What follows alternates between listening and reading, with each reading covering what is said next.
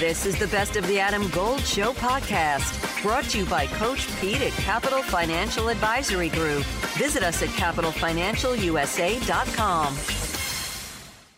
I think we all raised an eyebrow when we saw the news that NCAA President Charlie Baker uh, took a uh, a moment from looking in the past to look to the future of college sports and thought, "Hey, what if we had a third level, like an enhanced level of FBS football, where the teams could actually pay players, sort of like oh, everybody would love that." And my first reaction was yeah, nice, but too late because athletes are likely going to be declared employees pretty soon by the courts. Uh, now, maybe I'm not, not looking at it the right way.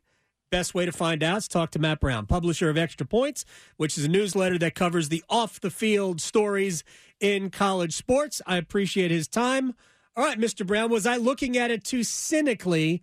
because I don't. I, to, to me, they're going to be declared employees pretty soon anyway. Uh, no, I think you're you're mostly right.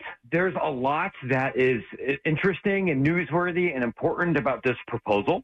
It definitely shifts the NCAA's historical thinking and a willingness here to, uh, I think, engage in what the actual reality is.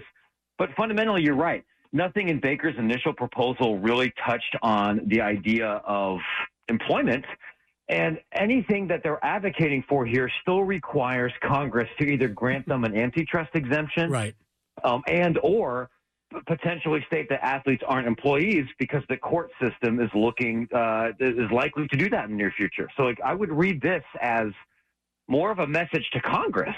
Right. Than it really is for us. Right. And um, I, I keep saying this, and I hate to play the cliched game, uh, if we have a promo that's been running now for three weeks or four weeks, however long it's been running, because the reason why Charlie Baker and all the conference commissioners and all the power brokers in college sports have been going to Congress looking to them to help solve their problems is because they know that people in Congress don't really get it. There's very few people that truly understand how college sports works, uh, even though there is a former football coach uh, in uh, in the Senate, and it doesn't seem like he really gets it either. They're just kind of trying to protect the status quo. The, I think the only uh, proposals that I've seen that make any sense, the NCAA would not want because they would declare too, uh, basically give too much freedom to the players. Yeah, I mean, I, I think part of the frustrating thing here, if you're an AD or you, that you work, or if you work in college athletics right now, is that fundamentally you don't get, you're not really in charge anymore. Um, even relatively modest regulations about NIL are going to find themselves in court if the NCAA tries to enforce them. Mm-hmm. We already now see multiple state attorneys general uh, either threatening or about to, to file lawsuits against um, you know transfer portal regulations and, and saying that athletes can't you know transfer more than once and, and not have to sit out. So the the only way that you can really enforce any of these rules and, and be any kind of uh, you know administration is if the court, if the Congress mm-hmm. grants you protection from some of these lawsuits. And so that's the, you're right. This is the big challenge because the people that fundamentally get to shape what college athletics looks like, by and large, don't understand college athletics. By and large, don't really care about college right. athletics and are delegating that to poorly paid staffers or something far down the totem pole. But if they decide not to do anything then the, then the future is going to be shaped by courts who might care even less. All right, I'm going to transition to some of the stuff that you wrote about in the newsletter, which I would encourage people if you are interested in not just college sports, but why college sports is what it is, uh, and how it's shaped from outside the you know outside the lines, if you will. Uh, then this is a newsletter for, that is absolutely for you. Um, the uh, I don't know how many years ago it is now but when they granted athletes full cost of attendance, and it always struck me as odd that university presidents and commissioners were patting themselves on the back for finally making the kids whole when I, I never even knew that they weren't. It's kind of bizarre to me. Yeah. Um, but my my f- thoughts at the time were that there were a lot of universities that wouldn't really be in favor of this because it was going to cost them money that maybe they didn't have. Um, you wrote in the newsletter yesterday that you think that there are more universities that would be on board with actually paying, maybe not directly paying players, but setting aside all of this money because you think more can, more can than we than maybe we believe. I, I definitely think that if you know, there's there's so many schools out there that are pot committed to participating at the highest level of college athletics they possibly can. They know they need to do that to satisfy their donors. They know they need to do that to be able to, um, you know, get favors or be able to build relationships they need to with lawmakers, right. especially as many state lawmakers are increasingly skeptical of higher education. They need this for the exposure as they're fighting for a limited number of students. For this country is facing a college student enrollment cliff um, which is, you know, you're, you're going to be fine if you're Duke or North Carolina, but if you're maybe High Point, it's it's going to be a more complicated, you know, future for you. Mm. And so schools are realizing, okay, whatever whatever we we got to we got to pay, we got to pay. And what I think people need to realize here is that, okay, let's let's say the the regulations change and the new buy-in for Division One plus is 10 million bucks. Right. Well, most people aren't going to be able to just absorb that, even at the Power Five level but you're going to see a redistribution of some of those resources, right? The only reason that football coaches in this country make seven million dollars and more in college sports is because they're not paying the labor. Like that's not what they're meant. that's not what assistants or that's not what people make in the NFL right. or the NBA. You'll just be redistributing some of that. Now, where the interesting question comes is not about who can afford to pay it. I, when push comes to shove, anybody in the Power Five and a lot of people in the G5 uh, or who don't sponsor football will find a way to come up with that money. Hmm. The more interesting question is who has the money and will elect not to do it because they don't want to do it.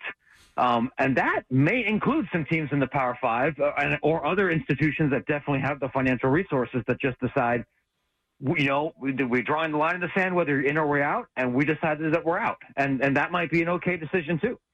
Matt Brown joining us here on the Adam Gold Show uh, at Matt Brown EP on Twitter. Delaware chose to uh, pay those uh, those FBS yeah. buy-ins, right? That that was weird to a lot of people because they just jacked the price up.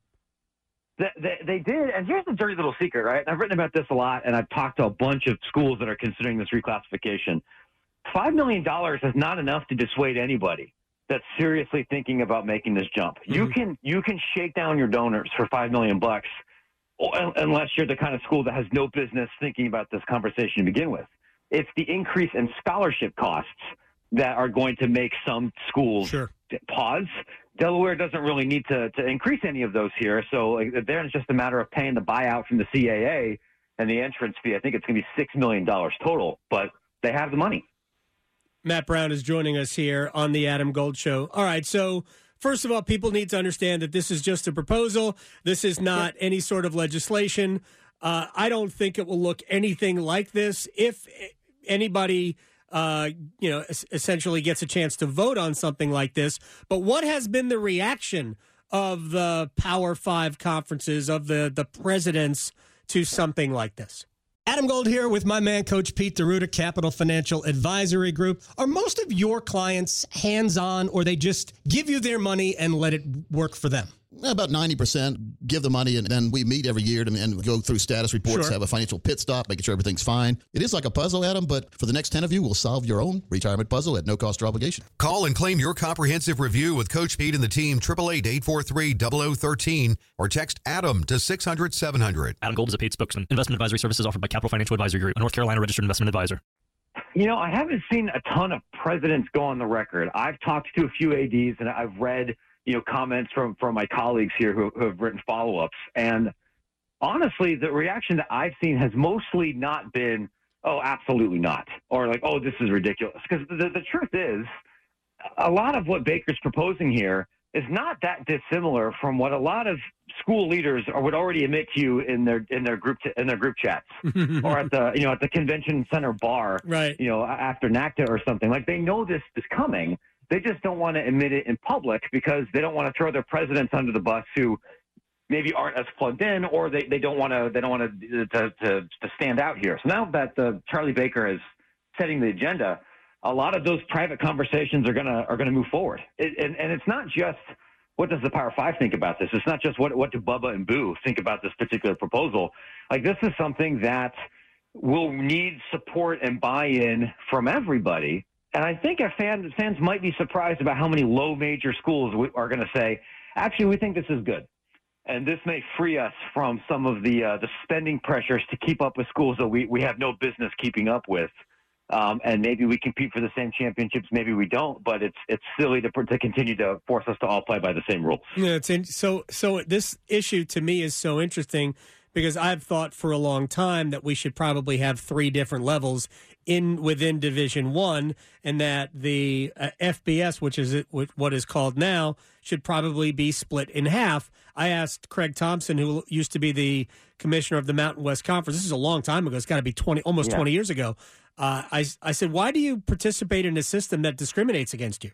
Uh, he goes, because they they give us money, you know, because they they yeah. were they were getting a check from uh, from the BCS, and they were uh, getting a chance to play at. Remember, Utah was getting paid to come play at Michigan, uh, and now Utah is part of the same system. I've always thought that we were going to have three divisions, but are we headed for something? And I guess we're going to have to close on this. Are we headed for something? And maybe Charlie Baker's trying to head this off that really doesn't look anything like the college football that we see today? Are we headed for something that resembles more along the lines of uh, like a European football model? It's entirely possible. And I know that this makes lousy radio, but I think people need to understand that there are there are multiple ways that this story could end. And and what you described is one of them. There could be a world where 35, 40 brands completely separate themselves and, and create their own, you know, the quasi European Super League. Yeah. Um, we, we could see a world, and uh, this might even be the betting favorite, where college sports becomes legally divorced from colleges. Yep. And what will happen is, you know, Learfield will partner with some gigantic private equity firm or, or maybe the Saudi Royal Fund. and, you know, they'll pay the University of North Carolina a licensing fee to use their intellectual property in their stadium. But it will really you know, college football LLC will be owned and operated by something else, and they'll be fully fledged professionals. It'll be, you know, G League overtime elite with the veneer of college IP. That's possible. It's possible Congress tries to claw all this stuff back and tries to shove everything back in the in the 1992 tube, uh, and we'll see how well that works it's it's it's hard to handicap because it isn't up to the people that generally talk to reporters right. for what this world's going to look like. If they want to have as much influence as possible, you know, my advice would be like it's time to start riding with the wave instead of paddling against it because you lost a couple of the important fights that would have prevented this from happening. Uh, if the NCAA had looked into the future instead of the past 10 years ago, we might not be here. Maybe we would be here anyway.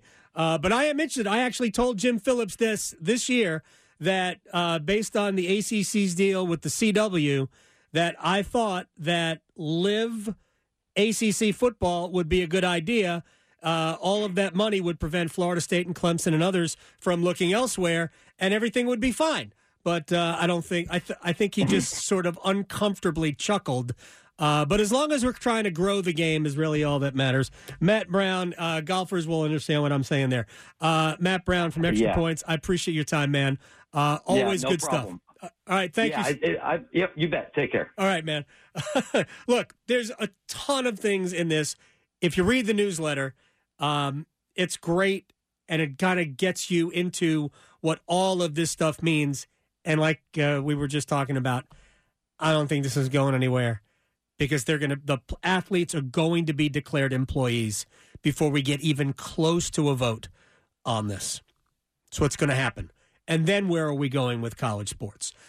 So the reason I chose William Peace was because of their stellar game design program. It's very rare to find a game design program in the United States at all, let alone North Carolina and this place seemed like the right place for me for where I wanted to go and the connections I could make uh, within the program. Turn your hobby into a career in one of the highest paid professions in the country with William Peace University's Simulation and Game Design program. Master design, 3D modeling, and programming in a state of the art space with the latest and most remarkable technologies available. Find out more at peace.edu.